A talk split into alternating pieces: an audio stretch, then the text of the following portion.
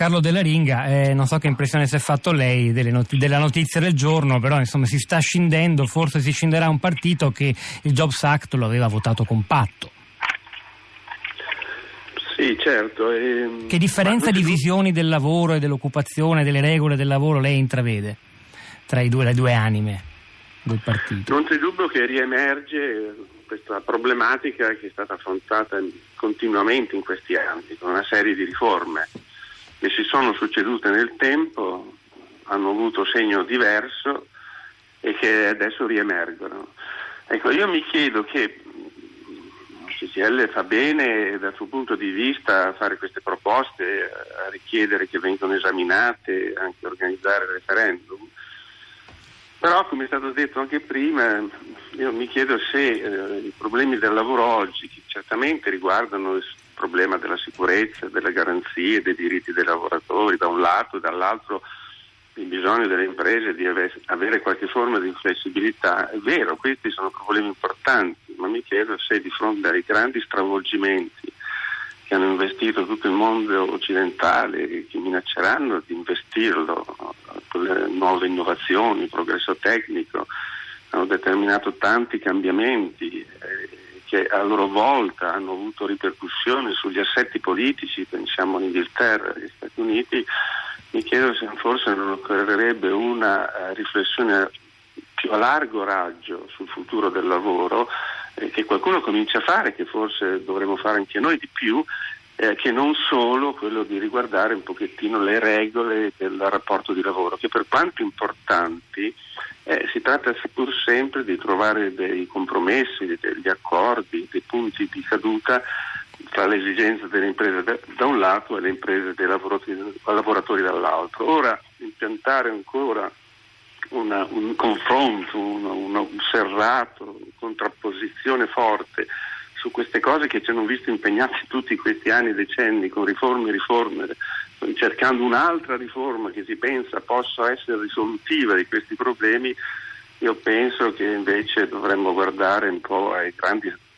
diciamo, cambiamenti che avremo di fronte, le nuove tecnologie, l'innovazione, il lavoro e, e vedere come affrontarli. Ecco, della Liga. Ora, ora dirò, subito la, la, ridò subito la parola a, di nuovo a Scacchetti e dico solo che la, la lezione che la, l'occupazione non si crea con nuove leggi credo che l'abbiamo appreso, l'abbiamo appreso un po' tutti in questi anni e questo è chiaro e tuttavia ciò non significa non mettere attenzione magari anche non dividersi su come le regole devono essere scritte. Più in generale io in apertura di trasmissione provavo a tracciare così uno scenario tanto per provare a orientarsi nel mondo di oggi che fino a qualche tempo fa eh, descriveva ci, ci, mostrava un fronte di sinistra o centro-sinistra in Europa, ma in generale nel mondo, eh, più attento alla tutela dei diritti dei lavoratori e dall'altra parte la grande forza della storia, la forza più trainante, quella della globalizzazione, che i diritti dei lavoratori, complice una delocalizzazione che ha portato al ribasso i prezzi e i diritti, insomma, soffia più che altro nelle vele, soffiava nelle vele dei partiti di centrodestra che da questo punto di vista, come alfieri della globalizzazione, eredi di Thatcher, Reagan, di quel liberalismo lì eh, avevano, avevano, più forza. Oggi le cose stanno cambiando molto perché anche dall'altra parte rispetto a dove si colloca il PD eh, addirittura vengono critiche ancora più radicali alla liberalizzazione dei mercati, si pensa ai nuovi protezionismi. Questi, queste cose vengono dai, dai conservatori del mondo anglo-americano che il liberismo lo ha inventato e ce l'ha anche in qualche modo imposto. Questo cambio di scenario degli ultimi mesi, che riflessi ha secondo lei sul dibattito sul lavoro? Deve averlo, per ora non sufficiente, deve averlo, ma quello che dicevo prima,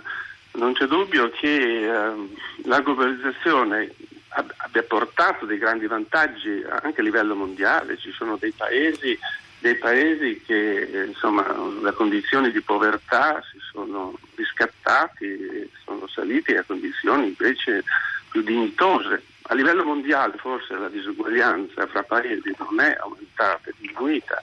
la fame nel mondo è diminuita anche per l'innovazione tecnica, però nei grandi paesi industrializzati eh, l'innovazione, la globalizzazione, eh, gli scambi, anzi la libertà degli scambi ha, ha portato anche degli svantaggi per quote consistenti della popolazione. Allora ecco che forse non, non, abbiamo messo in campo, quei paesi non hanno messo in campo degli strumenti di, da un lato di protezione, ma anche di, di, di capacità di trovare quei settori in, questa, in cui questa manodopera potesse trovare de, della collocazione dignitosa.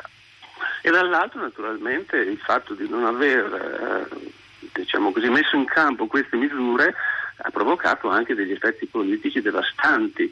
ma che, che, fra l'altro, come è stato giustamente detto, sia in Inghilterra che in America, eh, queste nuove tendenze politiche non è detto che risolvono i problemi.